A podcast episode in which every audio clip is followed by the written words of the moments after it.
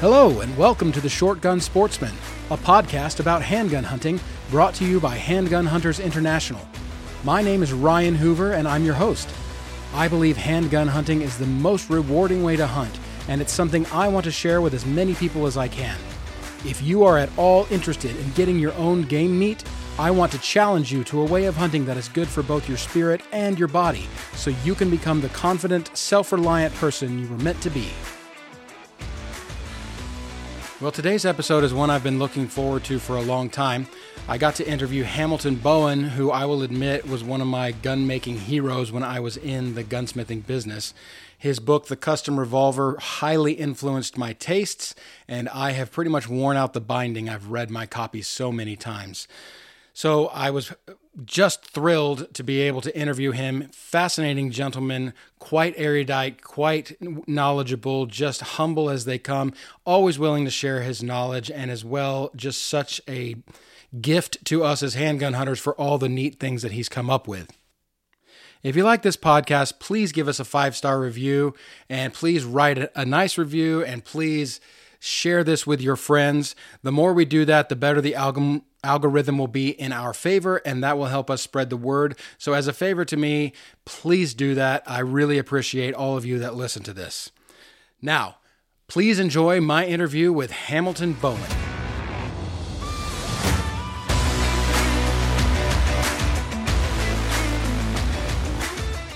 Hamilton Bowen, thank you so much for being with me on the podcast today. Well, it's my pleasure. Great. I want to start by asking what sparked your interest in revolvers specifically? Well, a hundred people have asked me that, and I've never really come up with a really good answer for it. I, you know, I was born into in the 50s and 60s and was much influenced by the cowboys and, and the cowboy movies and that kind of thing. So I naturally took to guns as any little kid in East Tennessee would. Um, the, the transition into revolvers was pretty easy. I had a couple of autoloaders, and they were prone to throw my expensive brass all over the place, and um, I was too cheap to, to chase it. So I decided that it would be best to get guns that kept better track of their brass, and sort of gravitated to revolvers based on that alone at the time, anyway. Now, correct me if I'm wrong, but you do you have a degree in history and English? Well, it's sort of a composite degree. Mm-hmm. Um, it was at a small liberal arts college out in, in California, so it's sort of a combo major, which mm-hmm. is typical of some of these schools. But yes, it is a degree in history and English. Okay, um, you're a man after my own heart because I am a voracious reader and I love history. But why, why with that educational background did you decide to become a custom gun maker? Well, that's another great question, and another one I don't really have a good set pat answer for my grandfather was a gifted um, furniture maker and finished carpenter, and I ended up ill at ease, I suppose, in academia and, and didn't really want to get into the professional world. And um, after graduate school, I just said, you know, this this is not really my shtick. I would rather do something with my hands. And um, I'd had an abiding affection and fascination with guns since I was a little bitty kid. And it somewhere along the way dawned on me that, you know, you could go to a gunsmithing school and get a formal education in gun making and maybe pursue a career at that. So that's essentially what I did. I just um, turned my back on the academic world. I, I was no stellar student, mind you, but nevertheless, I just was not interested in teaching or, or any professional trade that I could see. And this, um, the, the gunsmithing and this the rifle building or, or gun making generally appealed my sense of history and, and mechanics and, and art all balled up into one. Yeah, that's interesting that you mentioned that because when when I was a gunsmith and people would ask me why I got into it, I would say that from an early age I was fascinated by the way firearms combined art and engineering. Oh, absolutely. That's as good a, a way to put it as I've ever heard. I mean, that's certainly had a big influence on me. Mm-hmm. I'm fascinated by them when I see a new gun, even though I may not have any general interest in, in the action or the type of whatever it is. I'm always fascinated to see how it's worked, how it's made, how it's designed. Um, I think that that's a, a form of curiosity that's essential to this job. Yeah, absolutely. Now we we know of some of the old revolver gun cranks of the early 20th century, you know, RF Sedgley, uh, that those ilk. But when you started, uh, well, when did you start Bowen Classic Arms? In the early 80s, is that right? Yeah, I think my first federal firearms license came into my hands probably 1982 or 1983, okay. somewhere through there. And what was the preponderance of revolver specialists at that time? Well, all you have to do is look at the Brownells catalog, and you can see not many. um, in fact, that's a fascinating study in and of itself. Just if you want to follow a wing of the trade, just go to the Brownells catalogs, their archives, and read 40 years of catalogs, and you can see in 1980, 1985 Brownells may have had three revolver products, maybe a spring kit or a base pin or something, and a, probably a bunch of Ron Power's tools. Mm-hmm. But they were more essential to the armory world than the than the custom revolver trade. But we had no sights, no barrel blanks, no um, small parts of any kind. You were on your own. You had to make all of those parts. Mm-hmm. So when you know when Elmer Keith wrote about his revolvers one through four and five or whatever in in uh, was it um, North America was the NRA publication, right? Yes, American Rifle. Yeah, American Rifle. Thank you. I could the name slipped my mind. In the twenties, and that was um, R.F. Sedgley, and who was the other gunsmith he was working with? Um, there was a guy named Houchins, a guy by the name of O'Meara. Yeah. And I, I'll admit, I'm a little. It's been a while since I read up on those those men and their their areas of expertise, but there were three or four of those guys that made material contribution contributions to that gun.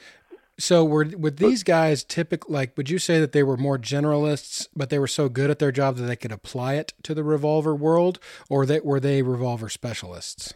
Well, certainly in the case of Sedgley, Sedgley was an interesting guy. He came into the trade. Um, memory serves me correctly, from England. He was, I don't think he was an American citizen. Um, he worked a company in this country that made the little moral equivalent of Saturday Night Special revolvers for mm-hmm. us. And he eventually took over the company, and I'll have to admit the name of the company escapes me but he was a, a gifted designer and builder and did all kinds of stuff. He made sporters based on 03 Springfields. He made flare guns for the military, hmm. I believe, in World War One and maybe World War Two. And he had a hand in designing some of the revolvers that this company sold. Um, this pocket pistol company sold. So he had a hand in a lot of different areas. He was more, I think, a manufacturer than perhaps a, a, a custom builder, but he was mm-hmm. a, he was a good hand, and, and in, in the sense that he had wide ranging interest, you could say you certainly say he was a generalist. Mm-hmm. Okay, understood. So was that? I mean, I kind of feel like that. You know, whatever the holy grail of custom revolvers, you know, for the longest time was the Keith number five. And then there seemed to be a dearth of custom revolver stuff for many decades. And then when you guys started turning cool things out in the 80s, it kind of fired back up again. Is that because the revolver was more seen as a tool during that time? I mean, we did have the 44 mag come out in the 50s. So what was that about? Well, that's a good question. I've thought about that some, and you know, certainly handguns generally um, were tools until um, I think, especially after the war. I mean, there there was some resurgence in sport, or not resurgence, a, a, a initial spurt of growth really came with Elmer Keith in the 20s and 30s. Mm-hmm. Um, people like um, Sedgley and um, King's Gun Sights did a lot to promote sport handgun use, although it was still oriented mostly towards target pistols. But mm-hmm. Elmer Keith in the, the 30s probably did more to lay the groundwork for the work that, that people like John Linebaugh and me and, and, and you know some of the other guys in the trade did starting in mm-hmm. the 70s and 80s. I don't know what happened between. I, I think after World War II, um, you know, people were just a little tired and, of of the war and the privations that went with it that they didn't think much about that sort of thing. I know target competition was shooting was quite um, a big deal, but I don't think sport hunting really came along in earnest till in the early '60s. I think, mm-hmm. um, and I think a lot of that had to do with publications. I think writers you know, like of course Keith and and, and some of the other guys of his ilk fell in with people like Petersen who published Guns and Ammo, and I mm-hmm. think probably some of the magazines, Guns and Ammo, and Shooting Times, and some of the others that started in the 60s and 70s. I think those, as much as anything, started to really drive what we see as modern sport pistolcraft today. I mean, there were all kinds of old cranks and dudes that played around with with their handguns, shooting at beer cans and deer and ground squirrels with whatever they had at hand all along. But I think to see the growth of the sport sort of in parallel to say archery hunting, for instance, I think that probably didn't start until the 60s but I can't. I've never really made a study of the sure, sure. Of, of, the history of it, so I really I'm not sure I can comment very intelligently. Well, it's a, no, no, no. I, I appreciate the perspective because it is it is a curiosity of mine that I I ask anybody who's been in the trade or in the industry for a while because it seems like handgun hunting has had an ebb and a flow to it and that it, it rises in popularity and then kind of decreases for a while and then it'll come back and then it'll go down. And I'm I'm I'm, I'm curious what that ebb and flow is what causes that ebb and flow. Uh, nobody nobody really knows for sure which makes sense but uh, I'm always I'm always curious on the perspective so no I appreciate that that answer for sure. Well that that's a hard question to answer. I, I can tell you this much that um, for those of us in my corner of the trade, and there are not really that many of us, we, unfortunately, we've lost two or three really important guys yes. between John Gallagher and John Linebaugh in just the last you know two or three years here. But um, our work has been very, very steady since the, the late, I, I guess, late '80s. Anyway, once we got established and had a little bit of a reputation to, to fall on, we we've been busy as one-armed paper hangers for 40 years. Mm-hmm um, and I guess if there was an ebb and a flow in the in the um, hunting world, handgun hunting world, it, it missed us because we've always oh, had okay. a lot of work to do. And I don't know whether it's a matter of messaging or just what what gets out there in the way of media that would give you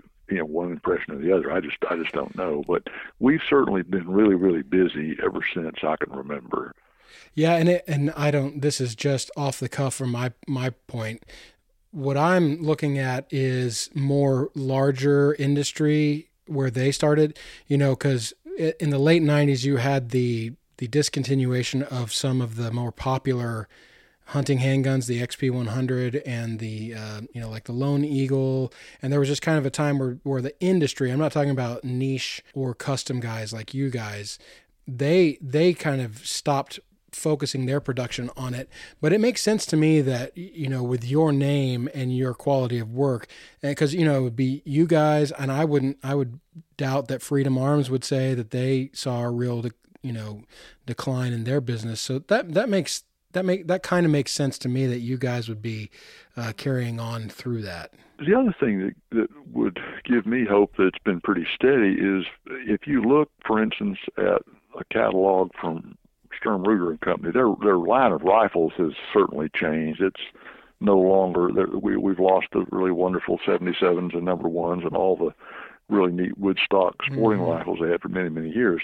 But their handgun line has has stayed amazingly steady and and and consistent in what it offers and they've been selling Ruger Redhawks and Bisleys for you know 40 years now and, right. and seemingly um, absent you know the economic travails that, that plague every industry, they have, have kept up and kept at it right along, and we've never really, I've never really seen a, a prolonged shortage of anything that wasn't related to some quirk in the economy or the labor market. That's an excellent point, and that actually that perspective gives me hope. Well, me too. You know, I keep thinking, well, you know, we're going to run out of cowboys. We're going to run out of people that have a place to to play with these kind of guns, and yet they still keep making them, so somebody's still playing with them. Yeah. So very, I'm much comforted by that. Very true. Absolutely. You kind of just went over it, but I would like to focus more on in terms of technology, material, and available components. What are some of the major changes you've seen in what's available in the revolver market since you started BCA? Well, thanks to Ron Power, who really was a pioneer in, in the arena of revolver parts of any kind. He got all the tools laid out for us early on, all kinds of maintenance repair parts like end shake bushings and whatnot for double action revolvers. Um, he got a lot of that started, And luckily, he's also made a lot of parts that are very, very useful to us, like his Bisley spur hammers for the Ruger single actions and his two-piece grip frames, steel grip frames for the for the Rugers. So we've had a lot of good support um, from people like Ron in terms of components. Belt Mountain makes great base pins. Um, sadly, David Clements, who supplied a lot of wonderful um, hammers and triggers to the trade, is retired now. I'm hoping somebody will eventually pick up his line of of products. But a lot of shops, and we're a good example of that, make a lot of our own stuff, make all our own sights, all our own base pins, um, all the odd parts like end float bushings for single actions. Um, you know, we probably make a hundred different parts. Mm-hmm. Of course, mm-hmm. a lot of them are component parts to sights and things, but um, there hasn't been an overwhelming uh, um, run of parts to the trade in revolvers as there has been in, for instance, 1911s. You can probably buy every wrinkle and variation on the 1911 theme from somebody at some point, but um, it's not been the same in the handgun trade. It, it sort of waxes and wanes. You'll Brownell's catalog is a good indicator of what's out there at any given time. They've occasionally had custom cylinder blanks that people could buy, but we've never a steady source of parts except our own. We just have to try to make everything ourselves, just because there's not enough demand to, to market it. I don't think. Mm-hmm when it focuses on two or three people, a half a dozen people, maybe a dozen builders at the most, it, you know, that market's pretty easy to satisfy. Yeah. I mean, it's not big enough and attractive enough for some significant manufacturer to get out there and just start making, you know, hundreds of generic cylinder blanks every year. Yeah, and I was actually so you're kind of you're kind of on your own. right, right. So, do you guys uh, manufacture cylinder blanks? Has always been an, a, a curious one to me. Uh, I know that you offered them for a while, and then, from what I understand, uh, it was difficult to have a manufacturer hold the tolerances that you guys were expecting. Is well, that... it's it's it's not even so much as the, the, the problem with the tolerances. It's just that we're a, a very small mm-hmm. um, consumer of such products, yeah. and most machine shops want to sell you lots and lots yeah. of stuff, mm-hmm. and so it's hard to find small shops that are willing to work in small lots from small fry like us. So the big problem has been there's a certain amount of attrition in the machine tool job shop industry every year that you, mm. it, it's tough to find a shop that will survive long enough to, to get a good rapport with and produce parts year in and year out in small quantities. Understand. And that's been the biggest problem. So if we don't have something that we use here in house, we have to try to find another machine shop to make it. Mm-hmm. And sometimes we can and sometimes we can't. And if if I had to, to do one thing over differently in my life and in this trade, um, I probably would have made a concerted effort to either hire people or at least adapt the technology early on and manufacture as much of this stuff as, as I could myself. And that's mm-hmm. that's the one regret I have. We just never really and truly had charge of our own fate when it came to production. I, I was, you know, young and and smart and everything back 40 years ago, and I thought, well, I'll just adopt the Japanese just-in-time style of manufacturing. Well, that mm-hmm. was great, worked great until it didn't, and in the great economic collapse of 2006 or 8 or whenever the first one of those disasters occurred, a lot of the machine shops that we had depended on just disappeared without a trace. Mm. So we were left holding the bag, and um, have had trouble ever since maintaining a good stock of essential parts, and no doubt. Did you guys have to tool up to make some of those, or did you just let them fall? Well, we make a lot of the stuff. We have made on and off our own cylinder blanks ever mm-hmm. since I can remember. Just if, if we had an order come in and we didn't have a blank sitting here from one of our vendors, and mm-hmm. there was no likelihood of them getting the part to us in a reasonable amount of time, we just say, okay, let's go make one. Yeah and of course, you know, it's not terribly profitable to right. make a cylinder, but right. we we back ourselves up um, as best we can. Uh, some parts I, I can't afford to make a sight. Mm-hmm. You know, a thousand dollar rear sight's not real marketable, right. so we have to manufacture those in quantity. But things like cylinder blanks, if we come up short of you know a cylinder blank of some kind, as long as it's, I don't like making double action parts.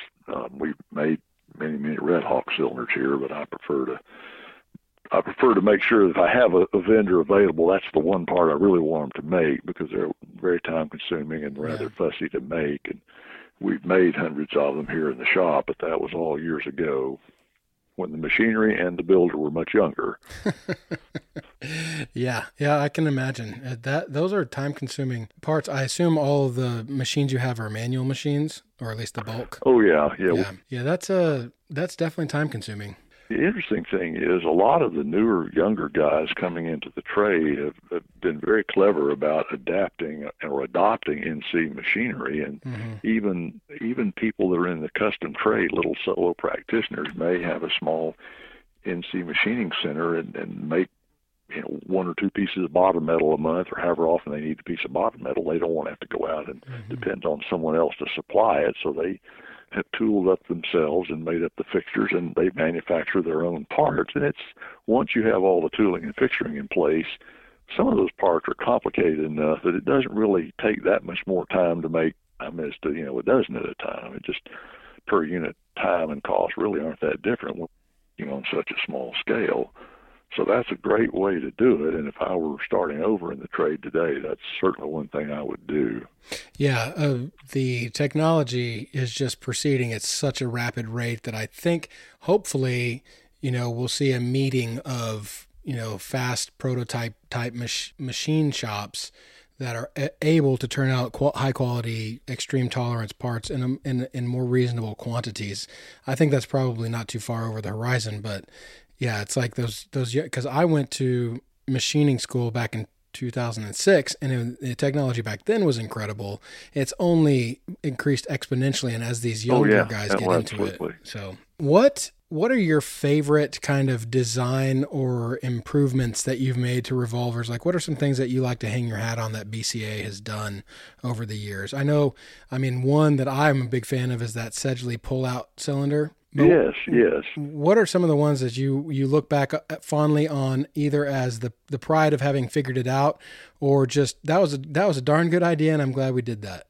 Well, that was certainly one of them. Um, I've seen had an original in hand. I've never disassembled one, but it's pretty easy to tell how they work. And we set out about 20 years ago to make a few of them just to see if we could do it. And we sort of figured out a somewhat different cylinder system. Ours had a retracting extractor rather than, than just a push and pull extractor as the mm-hmm. originals had. But that was the, the probably the one thing that I've always been most intrigued and happiest about. It, there are other things like the Keith number five lever latches. We you know, we we don't make very many of them because they're very time consuming to do, at least in the the style we like to do them in. But mm-hmm I think the thing that I've enjoyed most is just the variety of barrel styles. We've made all kinds of different single and double action barrels over the years, and some some cross dress and go either way. And we've done some Damascus barrels, which I've really enjoyed doing, and they're they're very pretty barrels done on appropriate single action. So there there are a lot of features that we've stolen from various old makers long gone or rifle makers. We've you know, any, any idea that we thought would adapt well to pistols, we made free with it and put it to work. And that that comes across in your work, that comes across in your writing. And uh, one thing I I think that I, it'll be fair to classify you this way, but I am a huge Anglophile, and it seems to me that you are somewhat too. In that, oh God, yeah, yeah, I know.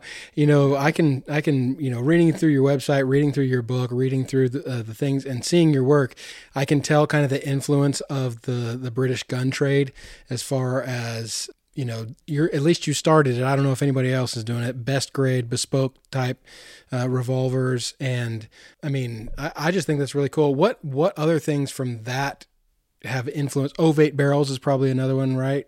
Well, yeah, the ovate barrel is, is in my opinion, the prettiest barrel there is, and the cool thing about it is it's since the lower section is round, you know, at least 190 or 200 degrees is just you know on, on a common axis it adapts very well to single action revolvers. And mm-hmm. if you contour the, the barrel rib width and height correctly, it'll fit most adjustable sight guns very well. And it's it's a very subtle, elegant design, and, and certainly it's it's found nowhere else except on the old English um, single shot rifles. I've never seen such barrels anywhere else. I mean, I've got a couple of Fraser rifles that have those barrels, mm. and um, certainly, some of the other single shot makers, I'm sure, did, and um, a lot of the um, the big ex-military single shots. A lot of Martini Henry sporters will will have them, and some of the other um, interesting single shot soapers and some of those things will have them as well. But it, to my thinking, it's the, the prettiest um, of, the, of the barrels we put on revolvers. I would agree. And but can you imagine taking the time to put an ovate barrel on a military gun? well, wow. you know, that was very commonly done back then, and and if you look at the actions those guys had to work with, um, you know, Martini Henry isn't the prettiest thing in the world, but I've seen some very, very elegant sporters. I'm aware of, a, of at least one Swinburn, which is a kind of a weird side lever martini. I've got a friend that's got one um, made up by Holland and Holland, which is as mm. beautiful and elegant a single shot rifle as I've ever seen. Mm-hmm. And it, if memory serves me correctly, has an ovate barrel. It's been years since I've shot the thing, but it was chambered for the 577 450 Martini Henry cartridge, and it's as beautiful and elegant a single shot rifle as I've ever seen. So, is there anything else from that trade that has influenced either your design of custom revolvers or the way that you have structured or run your business? Well, that's a good question. I, again, I'm not sure how to answer that. I'm sure there are little touches here and there we've we've pirated, you know, to apply to revolvers. I know the our heavy hunting single actions that we call the Nimrod pattern gun. That's sort of a composite version of a of a banded front sight, express mm-hmm. style sight, which we use not so much for aesthetic reasons perhaps, but more for mechanical reasons because the band is integral to the barrel and works very well as a recoil shoulder for the ejector housing and yes. the sight base, so those parts just don't fall off. Uh, but other than that, nothing springs to me right out of the top of my head. But I, I know we've done some folding leaf sight, fixed sight, or, or you know, semi-fixed express style rear sights on heavy revolvers before. I'm not wild about them because the a lot of the times the springs aren't all that stiff, and recoil mm. from rifles isn't even heavy rifles isn't quite as sharp and quick acceleration anywhere near what it is in a, in a 500 Linebaugh, for instance. Mm. I've mm-hmm seen those sights sort of volunteer and lay down. At times, I wish they wouldn't. So we we've tried a, a, few of them and said, well, maybe not. Yeah. it looks cool and everything, right. but it's I'm not sure it's the solution to the problem. Interesting. So uh, you mentioned the Nimrod. That to me is kind of the iconic Bowen Classic Arms gun. Is that? Would you say that's your most popular? And if not, would what what is your most popular design? Well, in terms of raw numbers, it's certainly not just because it's a relatively time consuming gun to build because mm-hmm. all of the cylinders are line bored and so forth. But in, in sheer numbers, I suspect the little mid frame 44 special conversions are the, the most to this day among the most popular. But of the of the five shot guns, I'd say at least 50 to 75 percent of them are, are based on that pattern, and, and there's there's good reason for it. Button rifle barrels have a peculiarity to them that, that a lot of people don't understand. I don't care how well they stress relieve the barrels after the fact. Th- those barrels are under a certain amount of internal stress, and mm-hmm. the best way to figure this out and see it is when we make um, an L frame style barrel or a, a, um, a SP 101 style barrel for a Redhawk. We have mm-hmm. a two inch diameter blank and then at the back end we'll have a three quarter inch shank that we thread to screw into the receiver. And before that barrel is profiled, if you stick a pin gauge, a bore diameter pin gauge in the back and one in at the front, the one at the front will almost invariably be uh, at least a thousand, maybe a thousandth and a half or two thousandths smaller than it will be in the, the three quarter inch thin wall shank at the back. Mm-hmm. Just because the barrel, when all that hoop strength went away from the two inches of material around it down to just, you know, an eighth inch or, or three sixteenths inch wall, it, it just got bigger. Mm-hmm. One of the things that I think it's just been my seat of the pants observation that the Nimrods probably will shoot better than anything we do for exactly the same reason because the barrel is slightly choked at the muzzle and if if there was one thing I could do to make guns shoot better, better, if I could figure out how to put a choke at the front end instead of the thread choke you typically get at the back end, I'd be tickled to death. And th- that's another innovation that you can you can thank the British rifle trade for, especially Alexander Henry, who was probably first and foremost a barrel maker before he really uh, became well known in the sporting arms industry. But there are barrels known to to have been made by his hand that would taper literally two or three thousandths from the breech end to the muzzle. and you know they just tend to shoot better than ordinary barrels do. So the, I think the Nimrod pattern barrel has a slight choke at the muzzle. I'm not sure how easy it would be to measure. It's, it's, it wouldn't be very much. But if I had to pick a gun that I thought I could build and put in a ransom rest would probably outshoot it would be a 45 Colt Nimrod with that barrel on it. Mm. Yeah, that that that makes sense. And I mean, from a common sense standpoint, a choked barrel makes sense that it would, uh, you know, everything tightens up and and any any play or whatever that's going on as that bullet goes down the barrel makes sense that it would be more accurate. Well, we've had one other really good example of that. We made a, a Damascus barrel on a um, a 475 many many years ago, and it was soldered at the muzzle. I don't, you know, sleeve barrels are fine, set with Loctite and Acraglas and all that, but I didn't like the gap at the muzzle so much, so we thought, well, we'll try to silver solder everything at the muzzle just to get a, a better, more solid, homogeneous joint that won't show once it's it's polished. Mm-hmm. And this this gun, for whatever the reason, it must have gotten hot enough by accident or not by the design. But I, I think that the Damascus material must have shrunk relatively more than the steel did, the, mm. you know, the, the 4140 barrel material, because mm-hmm. this gun ended up with a choke that was at least a thousandth of an inch and holy cow, this this thing was a holy terror. I mean, it, it shot as good as any revolver we've ever made, and I I blame that choke at the muzzle for it. Yeah. I just, um, I suppose a really clever guy with a set of swages that knew how to administer them consistently to a muzzle could probably put a little bit of choke in a round barrel, but you don't want chokes anywhere else. And right. um, but if you could choke the, the muzzles just a little bit, they do sometimes show miraculous improvements in accuracy. So, moving to Bowen Classic Arms clients, who are your typical clients? Are they hunters, shooters, collectors? I assume that, you know, I know from talking to people that a, a, Bowen client is usually never one and done. But what kind of people do you find come to you the most for your work? Well, all the above. We have folks that buy these guns and never shoot them. They're they're just collectors, just gun hoarders, if you will they they like pretty things and and we'll build guns and put fancy grips on them and 10 years later 20 years later they'll call and says hey um, i've lost the load sheet. I decided i wanted to shoot this thing. Could you send me a new sheet for the loading data? Well okay. You know you, you're stunned that it's never been fired but that happens a lot which is kind of surprising because i would have assumed that a lot of our clients, and, and a lot of them are, are serious outdoorsmen and enthusiasts and hunters who shoot the crap out of these things. Mm-hmm. I've we've had guys bring guns back in here 10 years after the fact, and they look like they've been drugged around behind a truck on a log chain. Not that they've been abused, but you can see that they've been out there doing the Lord's work in the field. They have not been babied, they've not been misused or mishandled, but they the bluing's half worn off of them, and you know they killed a Brazilian head of game in their lifetimes, and you know, great. I love to see that.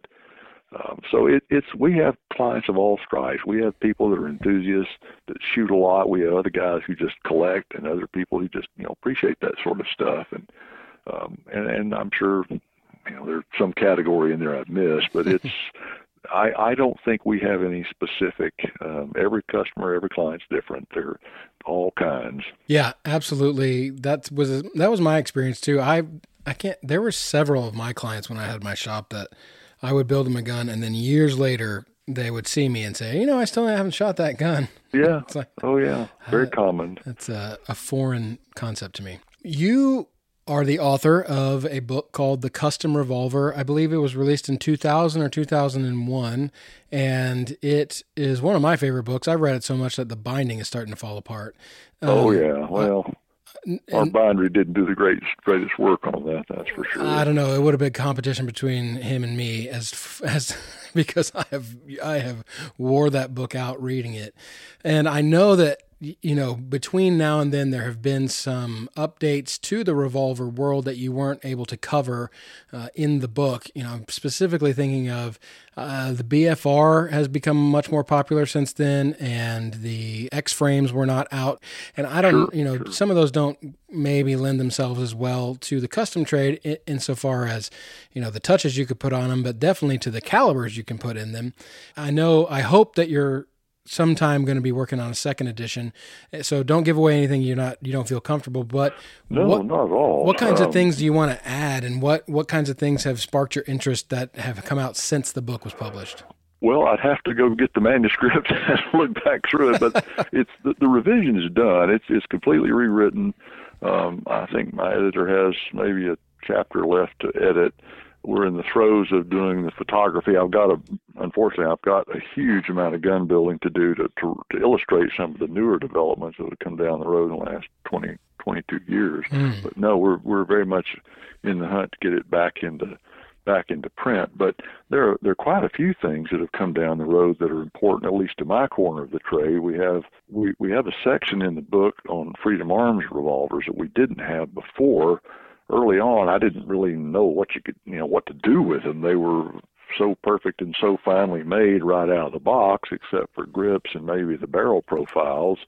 There wasn't much you could do with them, at least not at first blush. So after a while, when they they brought out the Model 97, the little medium frame gun, I thought, wow, that's that's something I'd really like to play around with. And so I got a couple of them, and it turns out that if you're willing to take the time and, and energy to do it, there's a lot of interesting things you can do with them. So there'll be a significant section in two or three different guns in there that we've heavily worked over. So that's that's all completely new stuff. And of course, we've got all the new Ruger developments, there are several big things. I mean, obviously the mid frame flat tops and vaqueros are a huge development, and they've mm-hmm. spawned a whole other corner of the of the business for us. Those were just a marvelous new platform. We've done all kinds of things with those over the years. We've we've paid a lot more attention to some of the imported guns, and I'm I taught a class, speaking of revolver classes, at um, Montgomery Community College just a few weeks ago, and one of my students showed up with a, a new Uberti, and I was un- really, really impressed with how well the gun worked, how well it was fitted out and finished and put together. So it, it's um, given me some incentive to to take more note of the import revolver, and of course, sadly, U.S. patent firearms struck its tent and wandered off into the ether.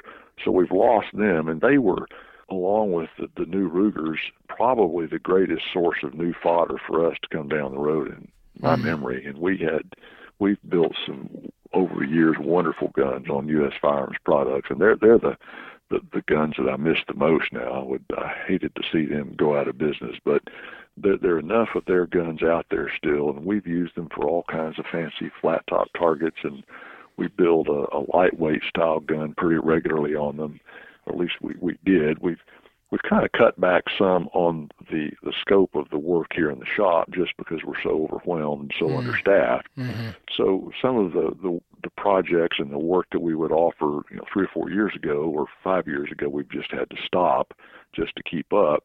But there's quite a lot of information in there on the U.S. firearms guns that's that's new and I don't know that there's a whole lot new from Smith and Wesson.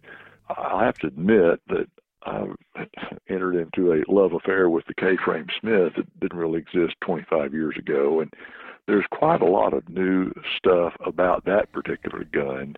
We've got some really interesting guns we'll we'll show there, and, and none of these are really revolutionary or radical. I mean, if you go into the Smith and Wesson factory and start picking parts out of the part bins, you can come up with stuff that they never thought of building. They're really fascinating guns.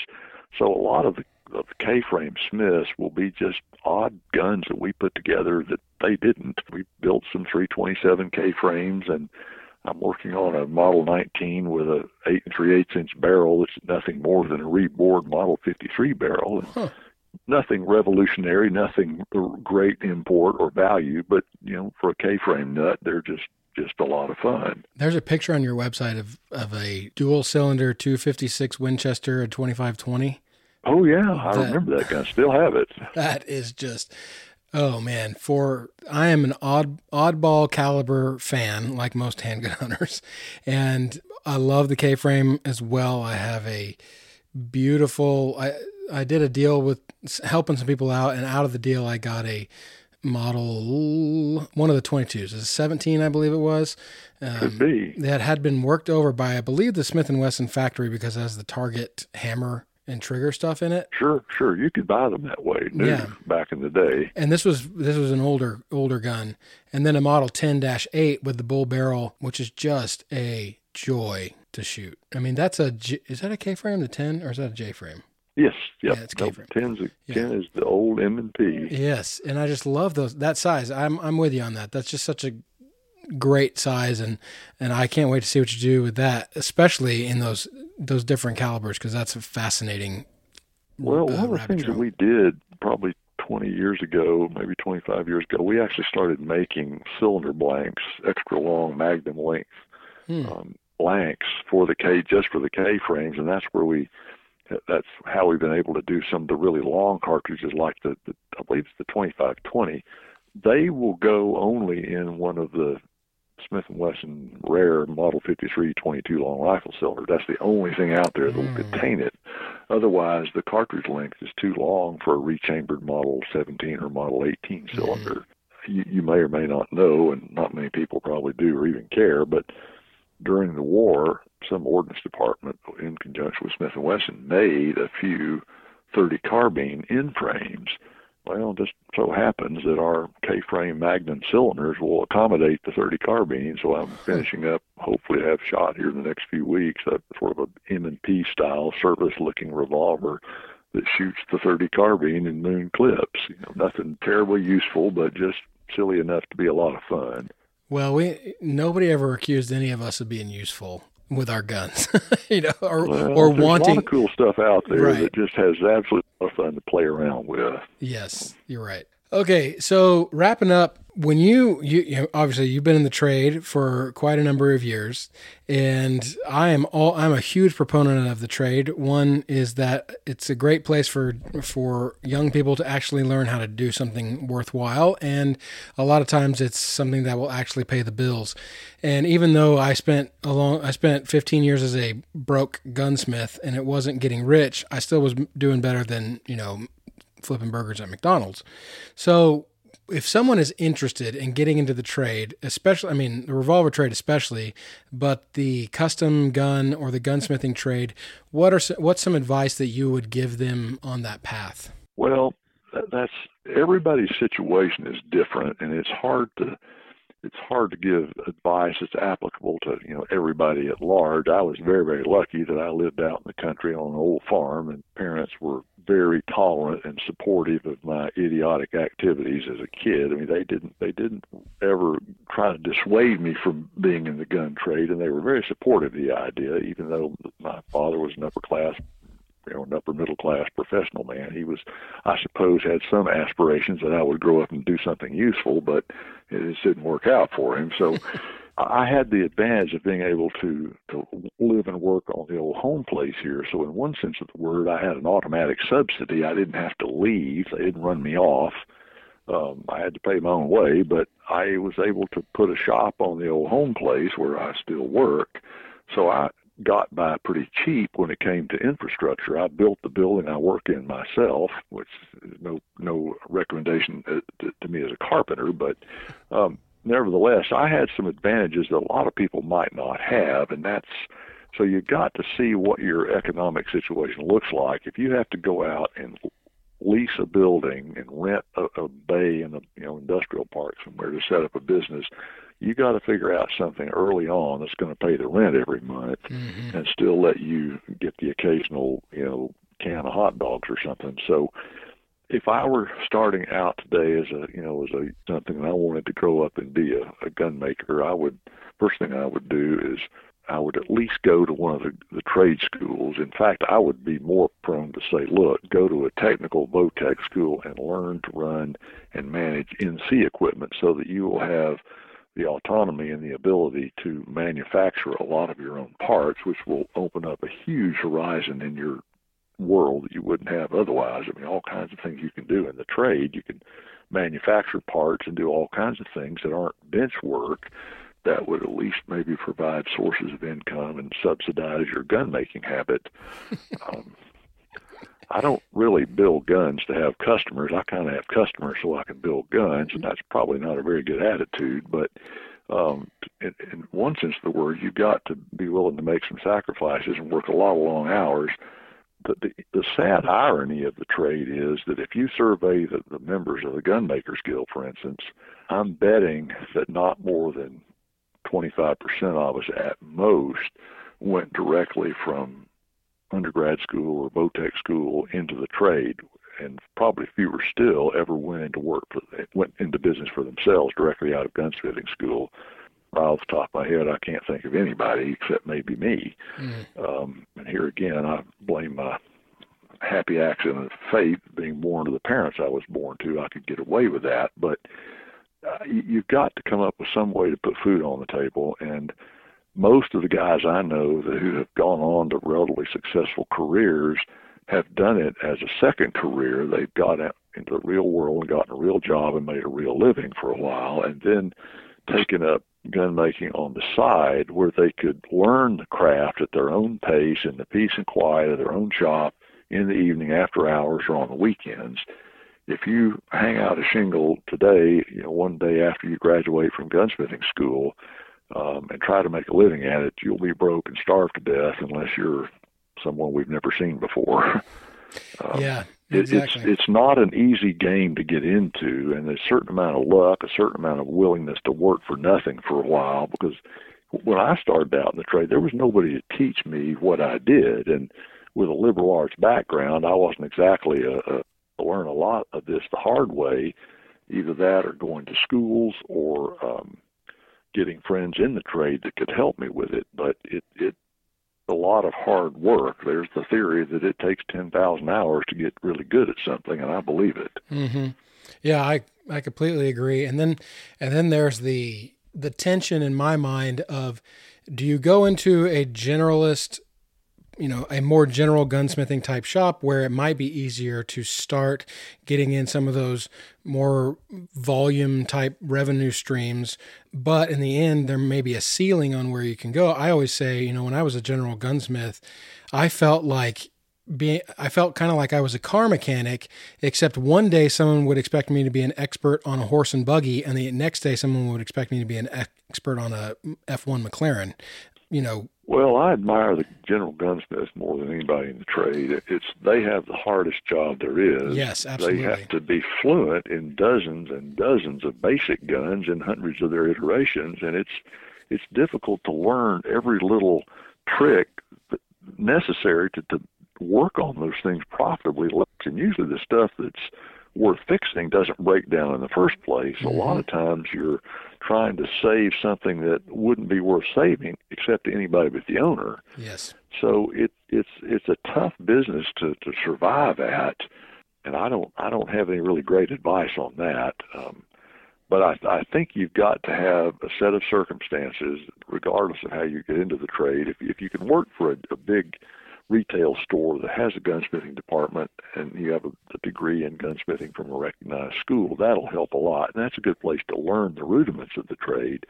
But I don't think it's it's very very difficult to just say, okay, I'm going to go out and be a custom pistol smith or a custom rifle maker yes. and succeed at it as a standalone job. I, I think you've got to. I mean, I did everything when I was starting. I worked as a teacher's helper. I hauled pulp wood. I gave blood plasma. I worked as a carpenter.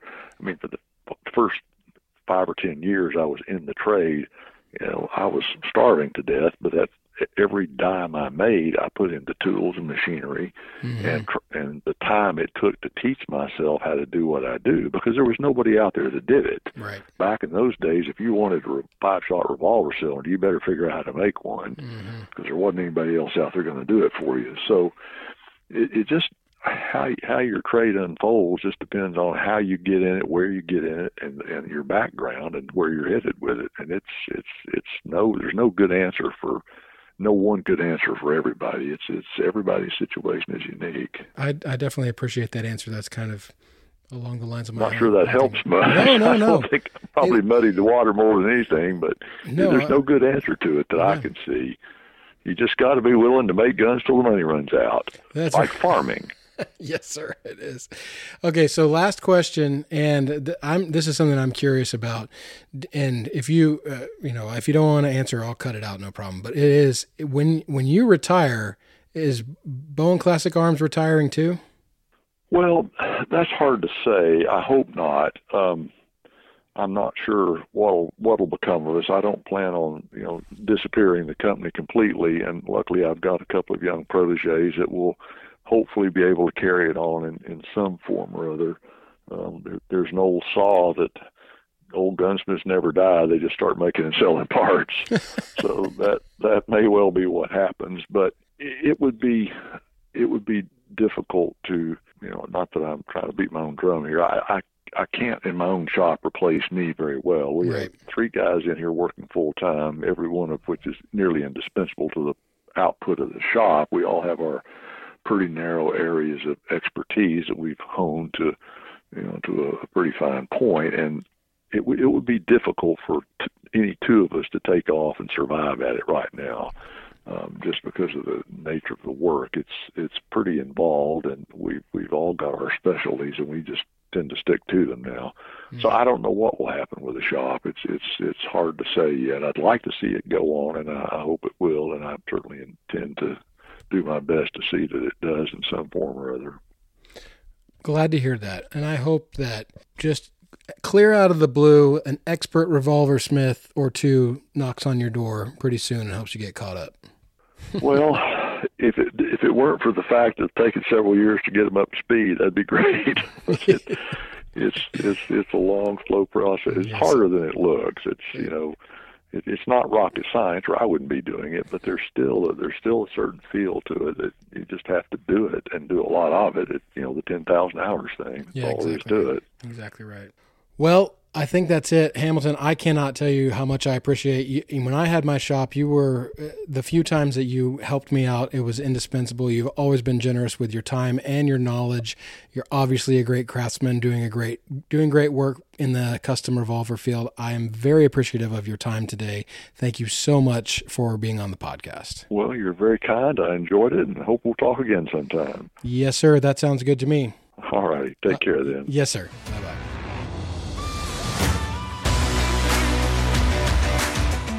Wow, I could talk with him all day.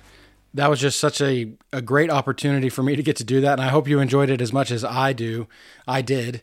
I just love hearing the history of his company and the fact that he basically taught himself how to do those things. And if you've ever seen a Bowen gun, you know what level of craftsmanship it takes to create one of those.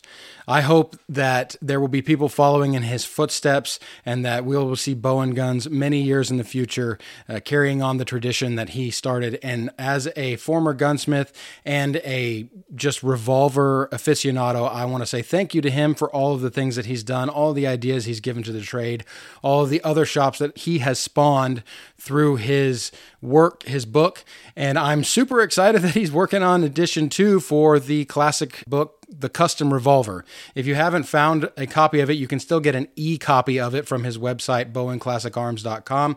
But print copies are pretty hard to come by right now, and they do command a premium. But I highly recommend reading it if you if you get a chance. Anyway, thank you for listening very much. Please don't forget to leave us a five star rating and share this podcast with all your friends. And we'll see you on the next one.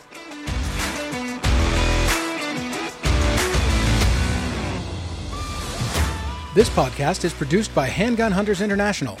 HHI is the only organization dedicated solely to supporting and growing the sport of handgun hunting. Membership gets you access to our great, well moderated forum where friendly handgun hunters of all experience levels share stories and information from folks that have actual experience in our sport. We also host giveaways to our members of guns, gear, and ammo every month, and each prize is worth several times what membership costs. In addition to this podcast, we publish a free digital magazine, The Six Gunner, which is written exclusively by HHI members. If you are a handgun hunter or support handgun hunting in any way, you need to be a member of HHI. Join today at handgunhuntersinternational.com. Again, if you have any questions on how to get started in handgun hunting, please reach out to me at ryan at handgunhuntersinternational.com. If you think we deserve it, please leave us a five star review and don't forget to follow Handgun Hunters International on social media at Handgun Hunters INT. God bless and good hunting.